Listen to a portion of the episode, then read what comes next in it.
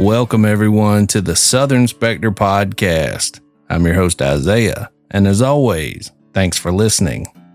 On today's episode, we'll be discussing the new horror flick, A Quiet Place 2. So, you haven't seen it already, go ahead and warning major spoilers ahead. And welcome to this edition of Friday Flicks. Guys, real quick, I've been meaning to do this for a while. I just want to take a moment to just thank each and every one of you, each one of you that take the time to listen to my show. I really do appreciate it. It does not go unnoticed. Um, I don't have all the analytics in front of me right now, but I just want to run through a few of them right now. But as of right now, the Southern Spectre podcast is uh, being listened to in the United States, of course, United Kingdom, Russia, we see you, France, thank you, Canada, thank you, Denmark, thank you, Germany, Sweden, India, Netherlands, Australia, Paraguay, Pakistan, Belgium, Ireland, Puerto Rico, Poland, Italy, Brazil, Sri Lanka, Iceland, and Austria all you guys out there that are listening in other countries and the United States, thank you all so much. It just means the world to me. Thank you guys for making my day. Each and every one of you who listen, I hope you enjoy this show. I hope you continue to enjoy this show and feel free to interact with me at any time through social media. Uh, you can reach me on my Instagram, uh, instagram.com forward slash the Southern Spectre. You can also find me on Facebook facebook.com forward slash the Southern Spectre podcast. And you can also uh, email me. Feel free to email me. I do not mind at all. You can reach me on email at the Southern Spectre podcast at gmail.com. I really do appreciate it, guys. I promise you, it does not go unnoticed. I feel it. It, you don't you guys don't know how it makes me feel. It feels awesome. And like I said, thank you. And not to mention, we are approaching, uh, I've been doing this little short of a year. I think September. Yeah, I think September will be a year. So we're just a hair under a year. I think we've been pretty consistent with it. I did take a majority of November off because I was sick. I was, oh gosh, it was horrible. Luckily, I did not have COVID. I did have pneumonia back then, uh, but it was man, it, it was great, and I, I just really do appreciate this, you guys. And but we are approaching almost two thousand downloads, you guys. Two thousand downloads. I can't thank you guys enough. I hope you guys have been enjoying it, and I hope you continue to enjoy it. If there's anything you guys would like me to cover, a story you'd like to tell me, just reach out to me through social media on my email. But anyway, without any further ado, let's get on with the show. So, A Quiet Place 2, this is your last chance. Major spoilers ahead. But to kick things off, I just got to say that we had a great movie going experience. I am not back to feeling safe. I would put it that way with the current pandemic. Um, I know things are lightening up a lot, but on the same hand, um, still not feeling 100% safe with sitting in, you know, a theater with strangers I don't know. I'll put it that way. And that's just me. That's me and my family's decision on that. However, through AMC, we actually were able to rent out a theater, a screen, you know, a movie theater for us to watch this. And I could not recommend this anymore. Then, I mean, I'm telling you, I enjoyed every bit of it. I did. It's not a full size movie theater like you are accustomed to. Okay. But you get all the amenities that you normally get, plus the fact that you're in there with, you know, because it, you can have anywhere between uh, up to 20 people. Whether it's one person or 20 people, it's going to be the same price. So the more people you get, the more you can divide the total cost of renting this out. And I honestly believe this is worth it. I mean, look, this was great. I enjoyed it. We could holler in the movie theater and stuff like that. Not that I would recommend that, especially during this movie. Um, it's called A Quiet Place for a reason. But this, uh, we we really did enjoy it. This was a great movie going experience. Uh, we took our kids, and uh, we had some other people uh, that were supposed to show up as well. But unfortunately, they, you know, things took a turn, and they just couldn't make it. But we really did enjoy the whole movie going experience and going and being able to, you know, kind of kick back a while and just watch something on the big screen and I really enjoyed it. And this is this is one of those movies that most definitely deserves to be watched on the big screen. So as of right now on IMDb, it has this movie has a rating of uh, seven point seven out of ten. On Rotten Tomatoes, it's got a ninety one percent, and on Metacritic, it has seventy one percent. Uh, it says 93% of Google users who I guess have voted on this uh, actually like this movie. But here's the thing I don't like looking at statistics like that because I know a lot of horror gems and just really good movies get overlooked because of these ratings. And I don't believe that's right at all. But anyway, this movie, I don't, I don't really know where to begin because I'll start here. Number one, it was uh, written and directed by John Krasinski, who of course wrote and direct the first one. I have enjoyed him as an actor for quite some time. Of course, you know, everybody knows him from The Office. And then, of course, he made the, he started doing some big screen work. And I think he's a great actor. I think he's, he seems like a genuine guy that I would really like to meet in person. I think he's done a really awesome job so far with this franchise. Now, from my understanding, there was not supposed to be a sequel for this, but because of the success of A Quiet Place, the first one, that he he just felt the need to go ahead and do it. You know, I think he wanted to give the fans what they were looking for. This movie is great. This is a without a doubt, this is an outstanding work. This is a cinematic masterpiece. However, it does not live up to the first one. It does not live up to the original. Now, I have a couple of theories of why that might be in my personal opinion, I believe that there were things that were done in this movie that didn't have to happen. Uh, so we're going about to get in some heavy spoilers. So, like I said, if you haven't seen it or if you don't mind, then please continue. If not, go watch it first. We this movie actually picks up exactly where the first one ended. Exactly where the first one ended.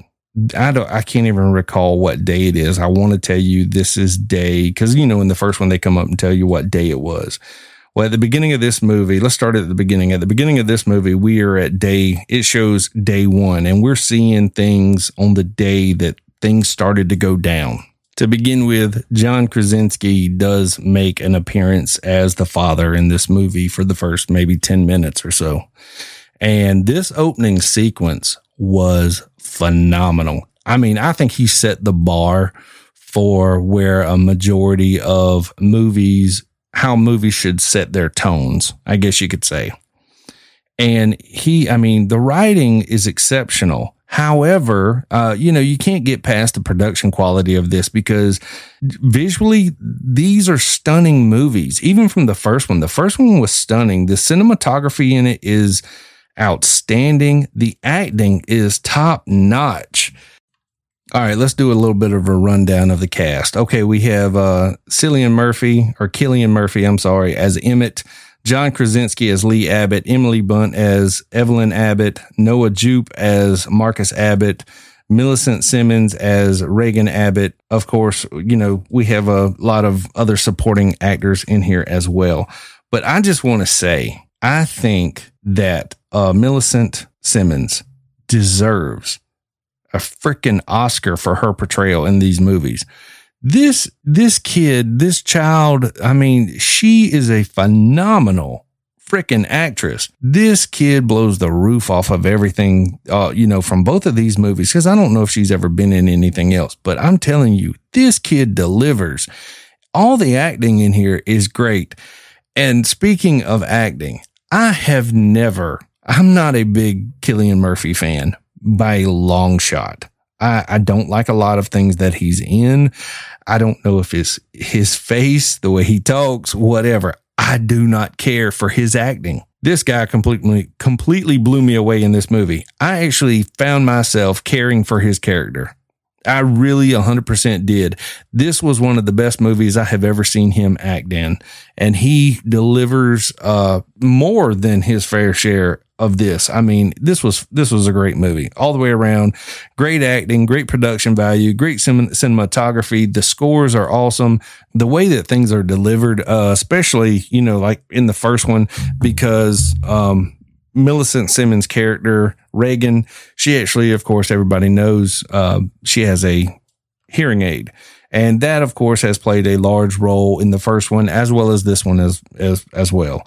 And you find yourself when it's from her perspective, there are certain elements that are taken away from us as the audience because we are put in this person's shoes.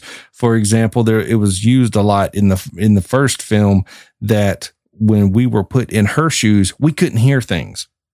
Okay, it was dead silent almost, and they do this again in this movie, especially in the opening sequence. And I thought because here's the thing, there was a whole uh, chase sequence at the beginning of the movie, we see that John Krasinski is he shows him pulling up to the grocery store. He goes in, he buys a um, a huge bottle of water and a bag of oranges, and he's talking to his buddy there at the grocery store. And a little Easter egg is shown right there as he's walking down the aisle. They actually show a shot of the rocket, if you know what I'm talking about, the noisy ass little rocket from the very first film that. Um, their youngest got a hold of in the opening sequence of the first movie. We get that. He goes up and talks to the guy behind the counter and, you know, hey, I, I got to kind of get going. Oh, yeah, yeah, don't worry about it. We'll we'll take care of it later. So he he goes leaves without paying, but he asked his buddy, you know, hey, what are you watching? Because this guy's watching TV. He's pretty into it, pretty heavily.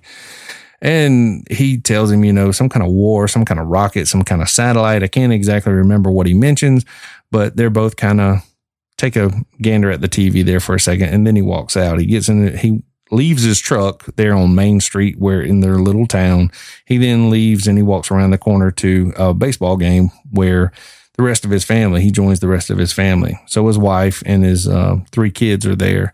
And the middle boy, um, or the oldest son, is actually up, you know, he's getting ready to go up to bat. And I think they actually brought the, the same kid back that played the youngest child the one that got snatched at the beginning of the very first movie because of the rocket. They bring him back. And of course, I, I love the fact that they did not use any de aging effects on this kid because yeah, you could tell the child was older, but on in the same hand, I mean, it doesn't really matter. I would rather that play out than crappy de aging effects. Okay, although some of it works, some of it works, but don't overdo it. Um, in this case, like I said, they didn't use any of that. They just brought the same kid back. And you could tell, of course, he is dramatically older than he was in the first movie. So they're out there, his kid's getting ready to, you know, go up to bat. Uh, you see a little small conversation between Cillian Murphy and John Krasinski, you know, kind of acknowledging that they are acquaint- acquaintances or um, friends or I guess like, you know, fathers with kids in baseball, I guess you could say. And so, but it's established that they know each other. Their families know each other. The next thing you know, you see there's this loud rumble and you see like what appears to be like a comet or something crashing to earth. And, you know, everybody's kind of taking notice. It's at this point where a something's not right. And off in the distance, you see this thing crashing and it's not too far. It's not too far out of town. So at this point, everybody's like, Hey, we need to get out of here. We're not sure what's going on. Let's all leave. So the whole crowd starts to disperse.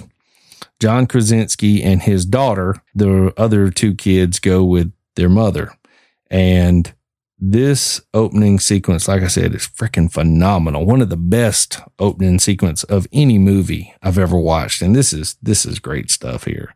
And there's a lot happening, and I can't really cover it all. But long story short, John Krasinski, I do remember this part, and it's kind of shown in the trailer there.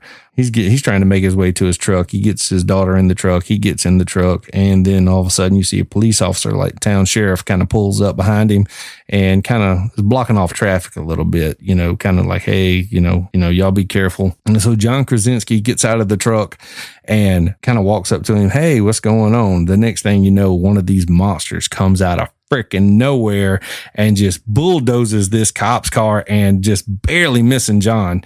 Immediately, he jumps up and takes off, gets in his truck. And of course, some things transpire. And there's this whole scene with Emily Blunt and this bus. That was a great scene. She ends up having to drive backwards, trying to avoid a wreck with a bus. But I'm telling you, there's a lot of action, a lot of things going on. And if you're not paying attention, you will miss a lot. Um, but one of my favorite scenes here in the beginning is where they're in this bar. There's a bar where people have kind of taken refuge trying to get out of here, uh, trying to get off the street and trying to avoid these things, whatever they are, because at this point, they don't know what they are. They don't know what they're dealing with. And even still to us as the audience, we don't know what they are. I don't know if that's going to be actually revealed in a later movie because uh, what we do know is that they came from space. So it's safe to assume that these are aliens. However, we don't know what they're here for. I don't know if they're here to eat. I don't know what they're here for. Okay. So, but just basing it on what we do know, they come, they don't like noise. And if you, if you're too loud, they will hear you and they will snatch your ass up in a knot. Okay.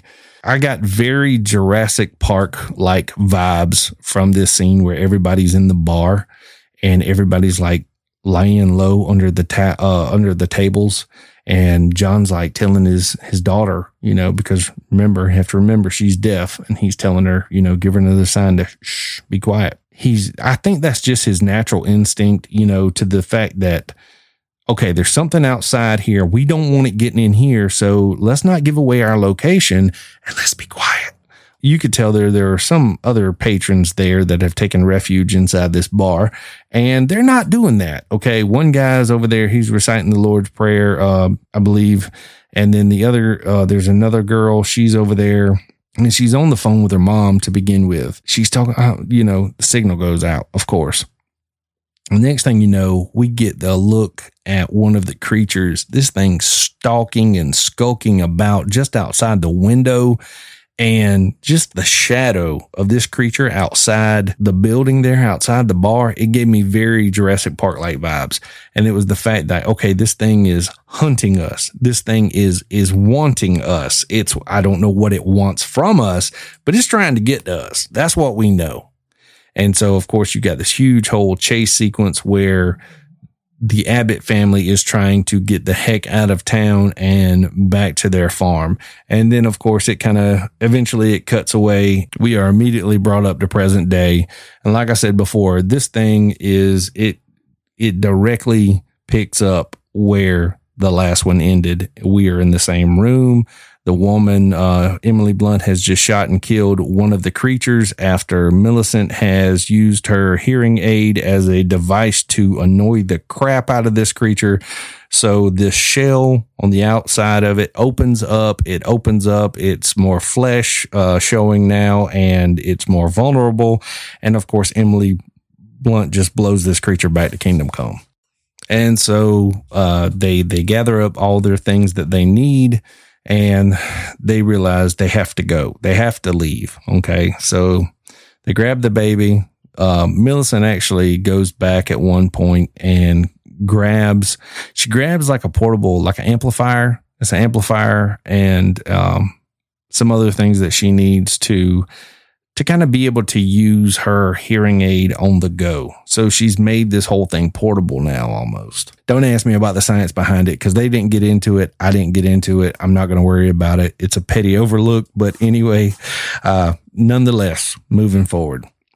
Um, and of course, we get some great chase sequences in there because as they are making their way away from their farm and heading to, um, you know, and if you remember from the first one, there was a whole I guess like uh, like a daily routine that they would do where they would sit up on the silo and they would make sure that the other places around them were lighting the flames, the fires, so that they could see them to kind of say, okay, well, this is this is who's left, this is who's not. It's kind of a way to keep tabs on everybody around you. So before they leave, Millicent climbs to the silo and she gets a, a reading using the map that she has. She kind of circles some places on the map where these places are. And so she's seeing who's still left and who's not. So from there, we go and they venture toward the direction of other survivors. The place that they arrive to is kind of like, I think it's like an old mill or a old depot station almost. And of course, there's a lot of debris and older structures and things that haven't been used in years. And of course, they, the, the person there who is Cillian Murphy's character, he's like the only one left of his family and the, I guess the people that he had tried to survive with. And of course, he finds them. He helps them out because they're being chased, of course, when they find them. And there is this one scene that actually just, it was like nails on a chalkboard for me this kid, they are running from one of these creatures. And you see, you don't know who it is yet, but it is Cillian Murphy. He's got his his his gun sight set on these people. Uh, he's kind of watching them through the scope of his gun. And then what we're seeing, this kid is running from, he's trying to, you know, hurry up and get to where, you know, get to safety away from this creature. Sure enough, he rounds the corner, not looking, and he, now they're all barefoot. If you recall, they all walked without shoes in the first one. This kid runs straight into a bear trap. It clamps down and this kid loses it. Oh my God. Okay, number one, I don't want my foot to ever be caught in a freaking bear trap. But when this kid, it happened to this kid, Lord, I felt bad for him. And he just screams and screams. I mean, what are you going to do? What are you going to do? But these things are still hotter on their trail. And of course, they're getting closer and closer. And his mom consoles him and everything. She gets him up, uh, help with his sister and everything. Uh, she, they get the baby, they keep moving on. And before long, Cillian Murphy, his character kind of comes out and kind of leads them to safety. And I guess it's, I'm not sure if it's like maybe some kind of like smelting plant or, uh, is it smelting? I don't know, like maybe like ironworks place. But anyway, you see like this, I don't know if it was a furnace I think it was like a furnace or a incinerator type thing where it was like a vault almost under the ground, uh, down on a lower level. And they can take refuge in there. And that's where kind of where he's been taking refuge, where he can hide out in this vault type incinerator or uh, boiler, perhaps. I don't know. But anyway, it's it's in the wall. It's very thick. These things can't get in. So that's where they've been kind of hiding you know, and that's where if he needs to take refuge, he takes refuge in there.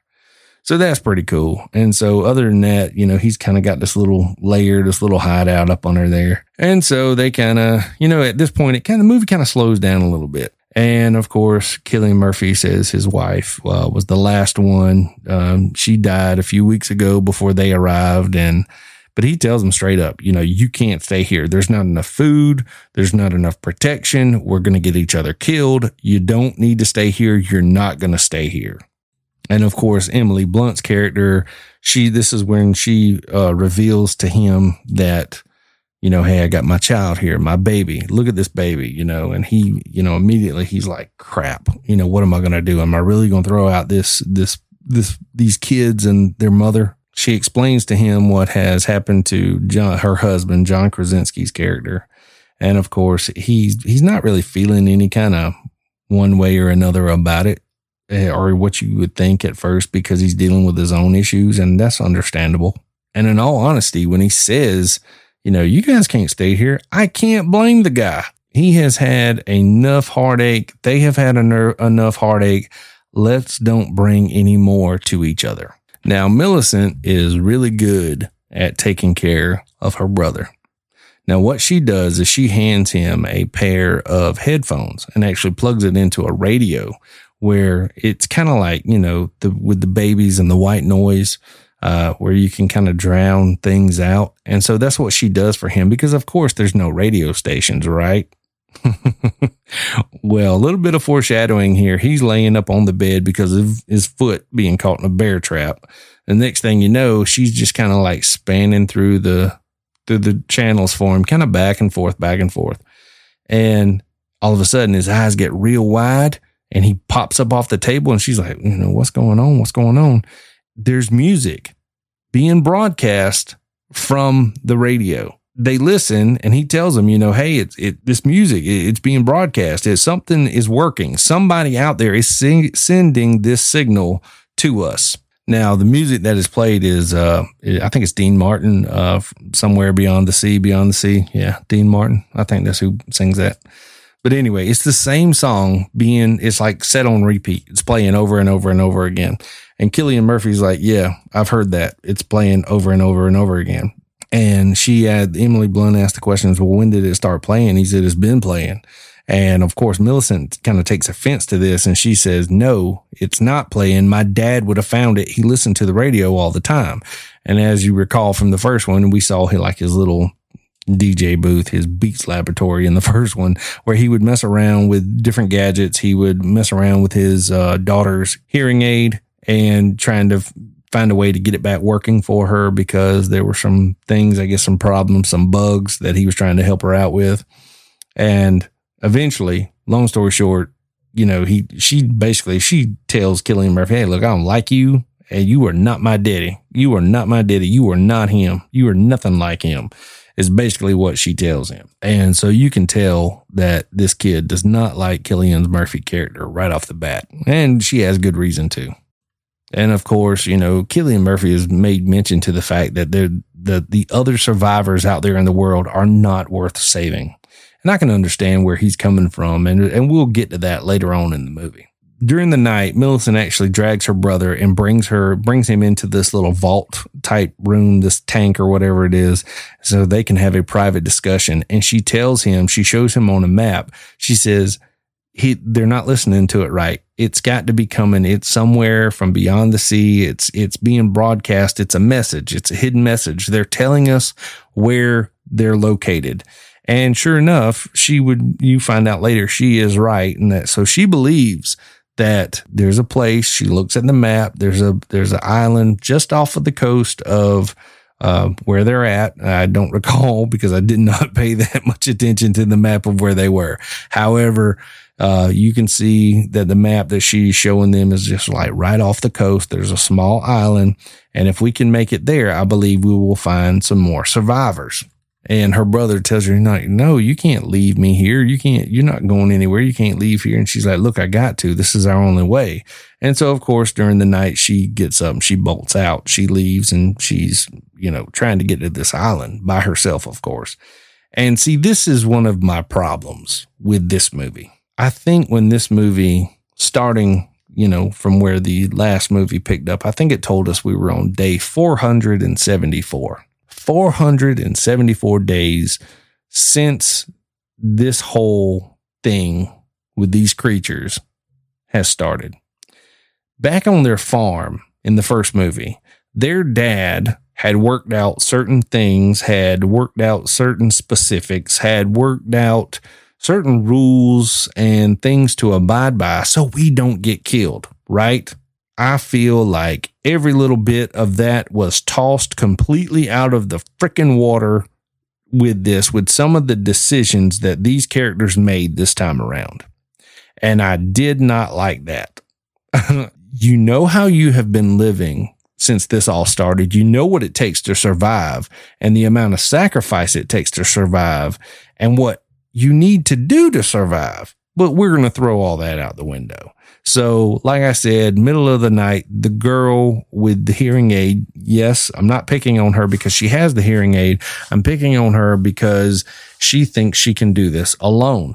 This cannot be done alone. Okay. Because there's a whole process of, and we got to see this earlier on in the movie, uh, during one of the earlier chase sequences where she's, they're trying to get into the building where Cillian Murphy is. Okay. And they're being chased. This girl actually holds her hearing aid up to the microphone that is attached to the amplifier. Got it? At that point, the amplifier is sending out this signal that is driving these creatures crazy, just like it did at the end of the first one. And it's at this point that the mother, or I can't remember it was the mother or the brother, but one of them blasted the damn creature to hell.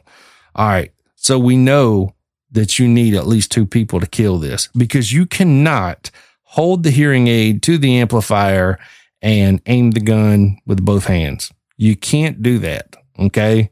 Her being uh, deaf without a working hearing aid, it is in her best interest to not venture so far from camp. But of course, you know, she needs somebody there looking after her back. Okay. That's the bottom line. That's what I'm trying to make. She, she ventures off, uh, trying to find this radio station, uh, on this island. And of course, this is where the mother intervenes and she ends up talking Cillian Murphy into going after her daughter. Now we get to a scene where the daughter has actually made uh, made it to uh, like a like a train. I think it is a train. Yeah, it's a train caboose. It's like a caboose, a train car, and she finds this. Um, I think she has hurt her feet or the the path because she's walking on some railroad tracks. One of her feet start to bleed, and because of that, she actually goes inside this train car. She finds a first aid kit and she's trying to get it down. And of course, it's at this point uh, when she's reaching in this door because this door is blocked, it's kind of blocked off. So she's pushing as hard as she can with her shoulder trying to open this door. And she's reaching through trying to grab the first aid kit. And when she finally grabs a hold of it, this freaking dead body falls out from behind the daggum door, scares us, the audience, scares her. And it's at that point she makes so much noise that she attracts a creature. She does not realize how much noise she has made. She does not realize that there is a creature that has made its way onto the train car at this point. She falls down, she picks herself up, and as she's picking herself up, it's at this point that she turns to see the creature actually entering in the opposite direction of where she's at. You know, it's the opposite uh, end of the train car. And so this thing is making its way toward her. She's holding the hearing aid to the microphone attached to the amplifier. She turns everything on. It has its effect on the creature, but she's finding it very hard to aim the freaking shotgun at this creature. She fires one shot, uh, barely using one hand. Uh, it hits the creature, but it's not enough to do anything because it's like, you know, it just barely just, it barely grazed it. This thing is inching its way toward her. And right before she's trying her best, trying to cock the gun, uh, reload the gun. And at that point, it's just, it's too late. And that's where Cillian Murphy steps in, saves the day, and blasts this creature all to hell, all to bits. Now, so now we have Cillian Murphy and the daughter who are set out to go try to find this radio station. we have the mother and the son, along with the baby, still back at Cillian Murphy's place. One thing that occurs is that, like I said, these characters, as long as they've been dealing with this, you would think that they have learned by now to make smarter decisions. And I just can't. You should have left your character alive, John Krasinski, because you had all the answers, you knew everything, and you could have kept these people in check, and therefore they would not be on the move trying to get away from their farm. Okay. And there, said it. But anywho, the mom and the brother are left behind, and the mom you remember the little makeshift, I guess, like the little little box that John Krasinski, the dad, had actually made for their baby, their newborn baby. Okay, now it had, they would put the oxygen over the baby when they shut the case. Okay, and now this would help muffle the child's screams. This would help with a lot. Okay, end of discussion. So what ends up happening is that before at the beginning when they first leave the farm, Emily Blunt's character actually grabs a oxygen tank because she knows she's going to need some oxygen. Well, at this point in the movie, the oxygen tank is beginning to run low, very low. So she has to make her way back to the farm to get another. All right. So she leaves the kid, the brother, there in charge of watching over the child. He's afraid he's not going to do everything right, which we're all afraid at this point he's not going to do right. Okay. So she assures him, look, you know what to do. I've taught you everything. You got this. So she makes her way back to the farm. She goes and gets another oxygen tank. While she is gone, the brother is doing a good job taking care of the baby for the most part. For the most part. Okay. For the most part. It's at one point where he has finally got this child to quiet down. Everything's off to the nighty night nighty night time, nighty slumberland. Okay, for this kid, he places uh, the baby in the box and puts the mask over him, not realizing how much oxygen is actually left in the tank. He places this on the baby and leaves him in there. While Mr. Genius decides to go exploring Cillian Murphy's digs. Okay. So he goes up top and he's looking around and so on and so forth. He's seeing these drawings and yada, yada, yada. The next thing you know, he comes across a curtain, like a medical curtain. Now, if you would recall back uh, to when Cillian Murphy said that his wife has been dead a few weeks, well, apparently he never disposed of the body. Not sure what people are doing with bodies these days, but he hasn't got rid of the body. Uh, he's placed her on a like a gurney, and she's sitting up there at the upper level of this place. So this kid goes up there, and of course, he's he's a bit of a wuss to begin with. There's no sugarcoating that uh, whatsoever, and so he thought it would be good of himself to kind of roam around and see what he could get into. Well, he discovered this lady's dead body lying on this gurney when he opened, he peeled back the curtain. And when he did, he freaks out a little bit. He knocks some stuff over. And of course, what do you think is going to happen? Here come the monsters. The monsters are on their way. He realizes what he's done. He rushes back downstairs. Uh, when he does, he gets, uh, there's like this, I can't really explain it. There's like this huge pipe almost, this, this real big pipe. And it's almost like it tore a hole through the floor. And Killy, it, it's been set in place this entire time. Cillian Murphy has used this as a slide to get down to where he needs to be. Okay. He slides down it and he lands on these big, bags of whatever it is to catch him. Uh, I don't know if it's corn. I don't know if it's um, flour or what it is. But anyway, there's a huge pile of them down below. You just slide down through this pipe and boom, you land on these, a bunch of these bags to soften your landing, right? Well, down below, like I said before, that's where these incinerators are, where, where they used to hide out. Now, there's more than one of them, of course. Now, not that that means anything. But what it does mean is this kid slides down one of these monsters, attacks. It, when he does, this thing actually knocks this pipe that is sticking through the floor down to where, down to the lower level where the kid is now with his brother. He climbs into this incinerator. He puts the baby in there. He climbs in himself and pulls the door shut. At this point, up until this point, when you shut the door, you don't shut it all the way because it has an outside latch. If you were to pull it shut all the way, the latch closes, you cannot escape. You cannot get out. Well, genius, genius kid here actually pulls it too far shut and of course latches it from the outside. So he's stuck in there at this point, And when you shut it, it seals and you lose oxygen very quickly because it's a oxygen deprived environment. He does this and before long him he's trying to share some what's left in this tank of oxygen with him and his baby brother. Okay, that's that's what's happening. So, I'm assuming it's a boy. Isn't the kid a boy? I have no idea. Have they ever made that determination or have I just overlooked it? I have no idea. Anyway, with his baby sibling, Okay. I don't know if it's a, if it's a boy or girl. I don't know why. Has it ever been brought up? I have no idea. I'm going to have to go back and research that because I don't, I'm not 100% on that now that I think about it. But anywho, um, so him and his, his, his, his baby bro or sis is sharing a, what's left in the oxygen tank. Emily Blunt's character, she's making her way back to where her son is, and she's carrying, I think it's one or two tanks.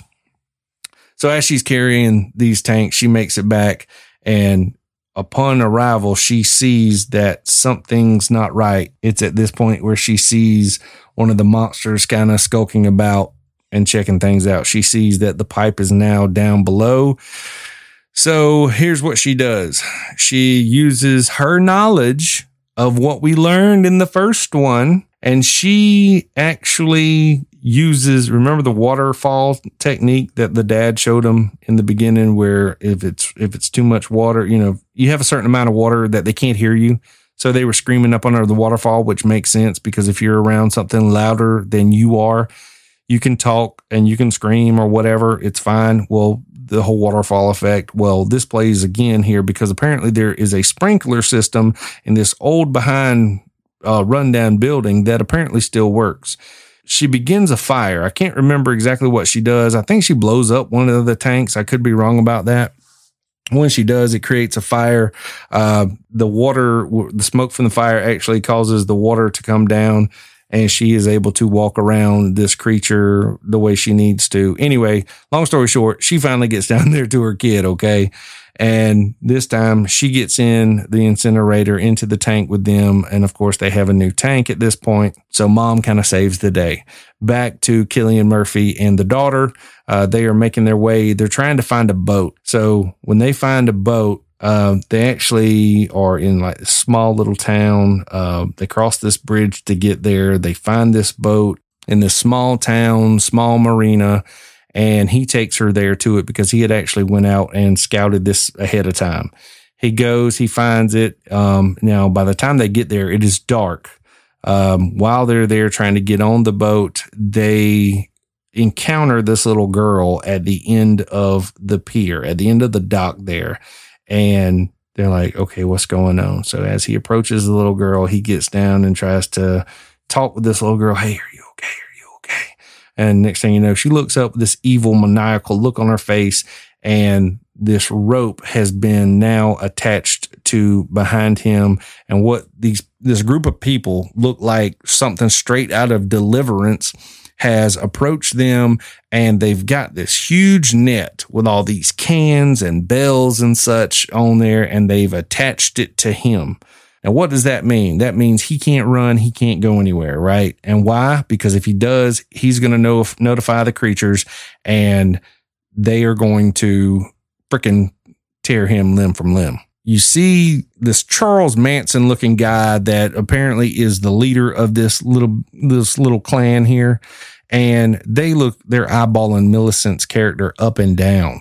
And finally it's gotten to the point where you got the you've got you know what's going to happen. They are going to take this child, they are going to leave you behind and if you come after us, they're going to get you. Bottom line. That's that's the whole setup here. Cillian Murphy you have outshined as a hero in this scene, my friend. You did phenomenal. I was blown away by the decisions your character made uh, for stepping in for other people. And by God, this was a real crowd pleaser. This was a real crowd pleasing scene right here. I was blown the hell away because I'm like, oh my God, what's he going to do? What's he going to do? Oh my God, do something. You're thinking this guy has no options. He is, he has painted himself into a corner. There's no way out. Not in John Krasinski's movie. Oh my God. This had my blood boiling. I'm like, these, these assholes are going to get away with taking this child. Oh no. So what my homeboy Cillian Murphy does he stands up real slow with this net on and he realizes what he's got to do. Earlier back at the beginning of this movie, there was a scene at the baseball game at the very beginning of this movie. He knew that um, the daughter, Millicent's character, was deaf. Uh, and she, he didn't know sign language. He didn't really know how to communicate her, communicate with her, but as this movie goes on, you see the development with them because he's getting frustrated because she can't hear him and he doesn't know how to talk to her. You see a, a, a bond that has formed between the two. And it's a it's a far cry from where it began. Okay, and at the back of the baseball game, he was trying to you know there was a, a runner coming into home plate, and he was telling her was like dive, dive, dive, and she kind of turns around and looks at him. He's like, "How do you say dive? You know, how do you say dive?" He doesn't know how to say that. So anyway, as these guys are leading her away, she turns around and looks at him and he makes the motion as if you were doing a dive into the water. Into the, he says, dive, dive. He's telling her to dive. And at this point, he takes off running toward this asshole snot rocket that's got her and runs straight towards him, wraps this freaking bell around her. She dives into the water like he told her to do. He grabs this guy, runs back to the end of the dock with him with this net around his neck. pins this guy up against this pole at the end of the dock and he's making as much racket as he can. And by God, these monsters come and they come with a vengeance. They are tearing these guys that are on the dock, the ones that are walking down the dock, they are tear- tearing them apart. Millicent has jumped into the water.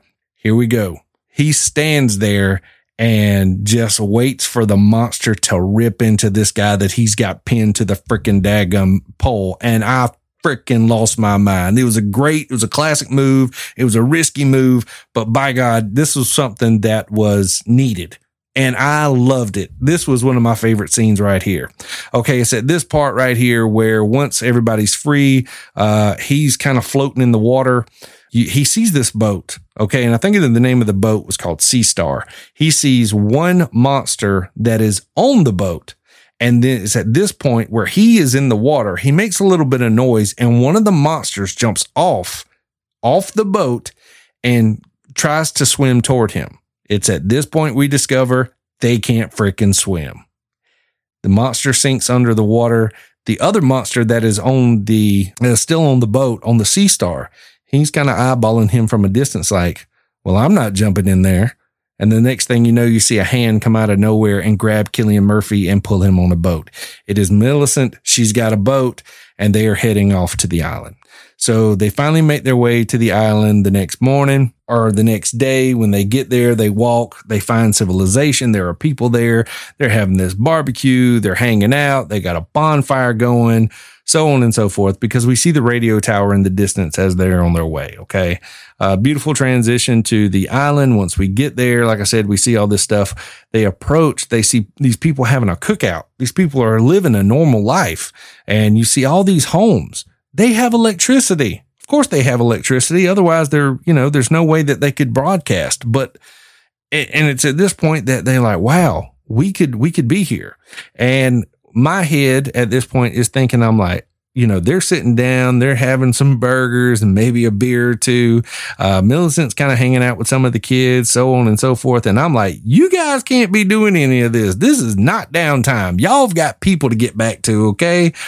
This ain't, y'all ain't on vacation. Y'all got to hurry up and get back. Do what you came to do and get back. The whole point of them getting there was so that they could play, uh, use the radio station to broadcast this signal out for these monsters, right? Okay. Keep that in mind. The next day, you know, they're kind of given a, a, place to stay, a place to sleep. And, you know, the guy that's over the, uh, let me see here on my phone real quick. The guy that's over the place, the guy that kind of, who, who started, who was broadcasting the signal, his character is literally Man on Island. That is his character's name. Man on Island.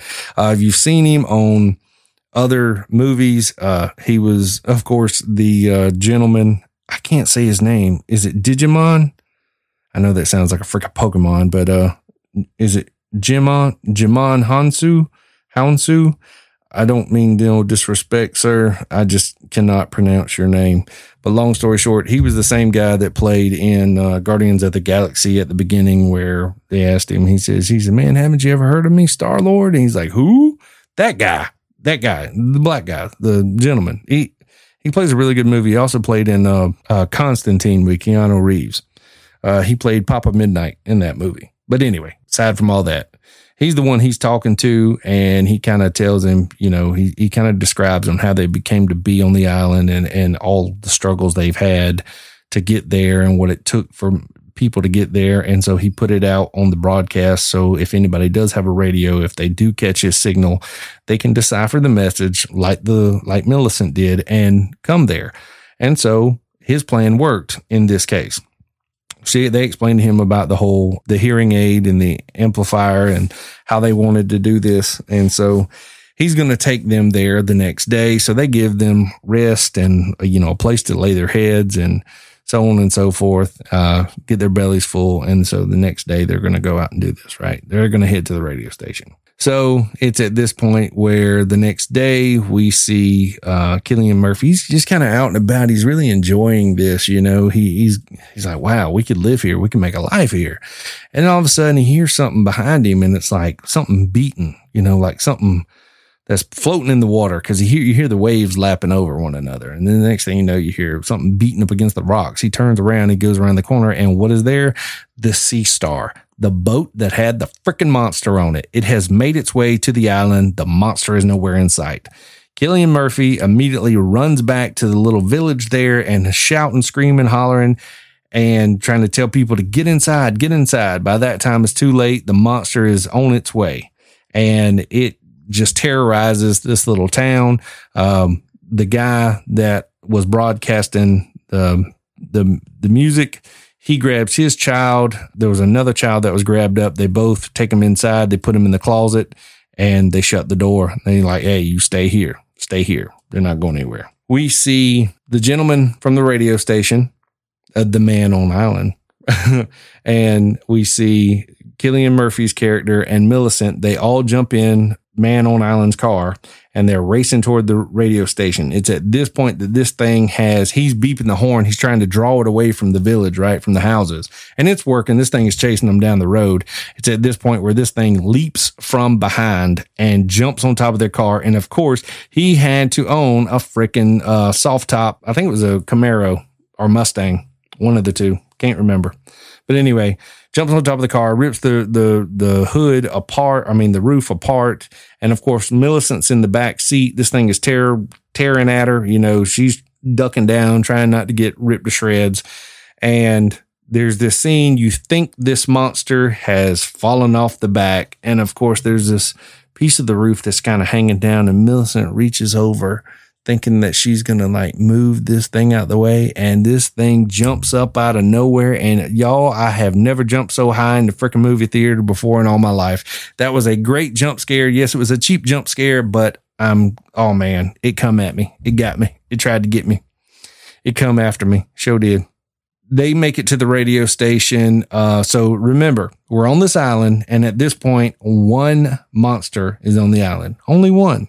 So they're trying to make it in there, and they, you know, he he leads them in there. They they come to this garage type place where they go duck up under the garage door, and Millicent's in front. She's trying to get in there, and Cillian's right behind her. And then the guy that's leading them there, he's like, "I can't be here. I can't. I got to get back to my family. I got to get back to my family." She's like, "No, we got to do this. We got to do this."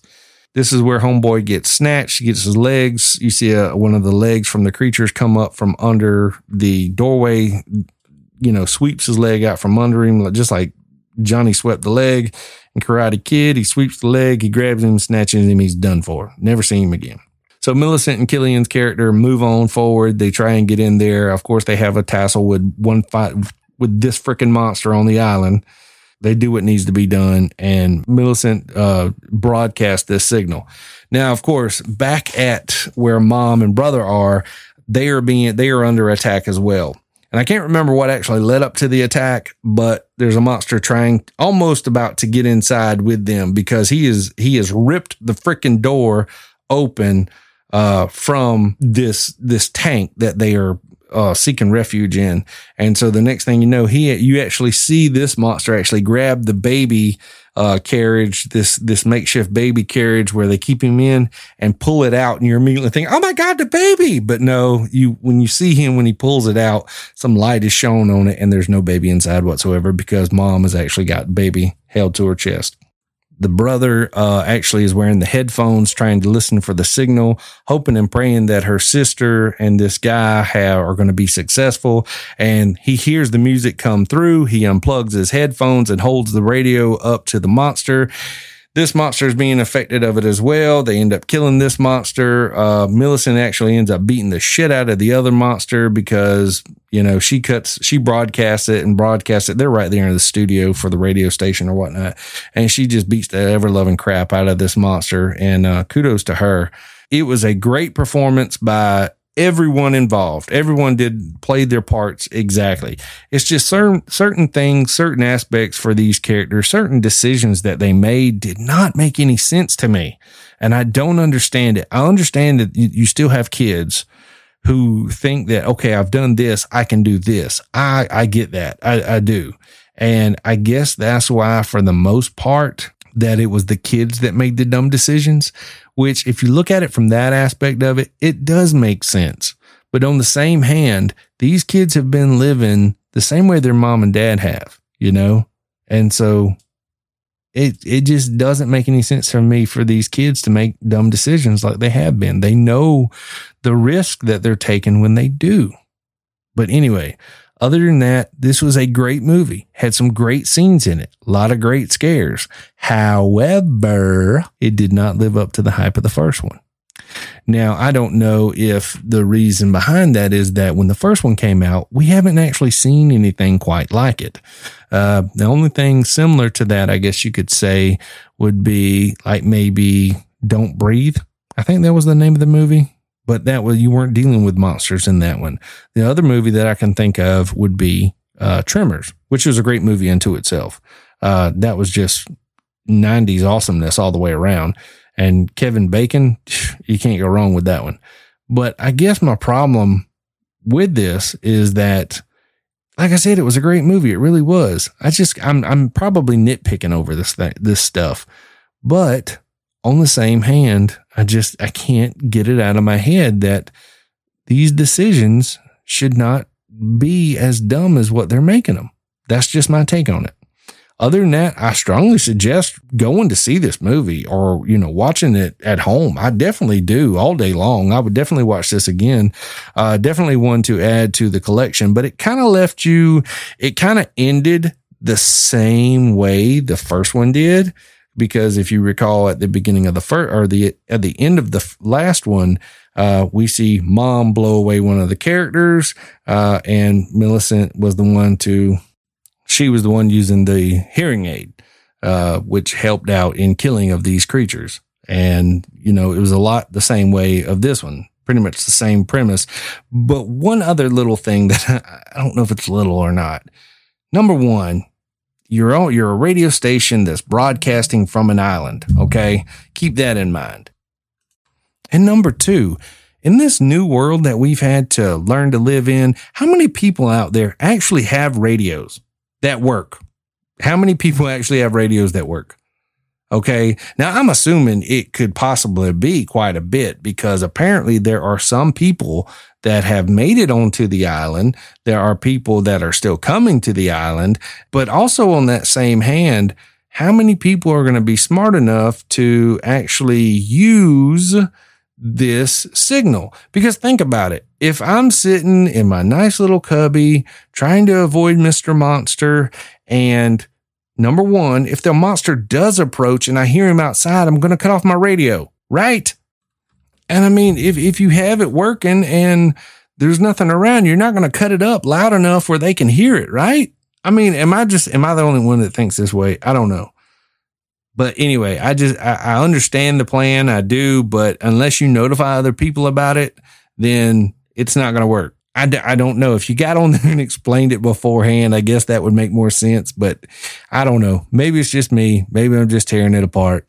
But either way, I did enjoy this movie, so don't think that I didn't because it, it's it it has a lot of it has it has a good bit of heart in it. Okay. Uh, we can see that through Cillian Murphy's character and the bond that he has with Millicent and the length that he has gone through to help this child out when he's lost everything and he's on the verge of, you know, losing sight of who he is. And she kind of brings him back around to that. And I really enjoyed that like I said, great acting by everyone. I really hope they make a third one. However, it has to be directed by John Krasinski because I don't want this between the first one and the second one to be a the beginning of a quite possible magnificent franchise only to be sold off or to be dropped by the original director. I don't want that to happen with these movies because these are great movies. Uh, it was a great original idea and I really enjoyed it. I'm very impressed with, you know, where John Krasinski has taken these. I just don't want it to turn into a Jason, Freddy, or Predator, or uh, paranormal activity type franchise, or even look what they've done to Michael Myers. I wasn't a big fan of the original, but you just you you're stretching it, man. You're stretching it. Nonetheless, I'm gonna end my rants for movies today. But uh, like I said, go check this one out if you if you if you haven't already. So, guys, that's gonna do it for today's episode of Friday Flicks, uh, Quiet Place Part Two. Uh, I hope you guys are taking care. I hope you're doing well. And until next time, take care and take care of each other.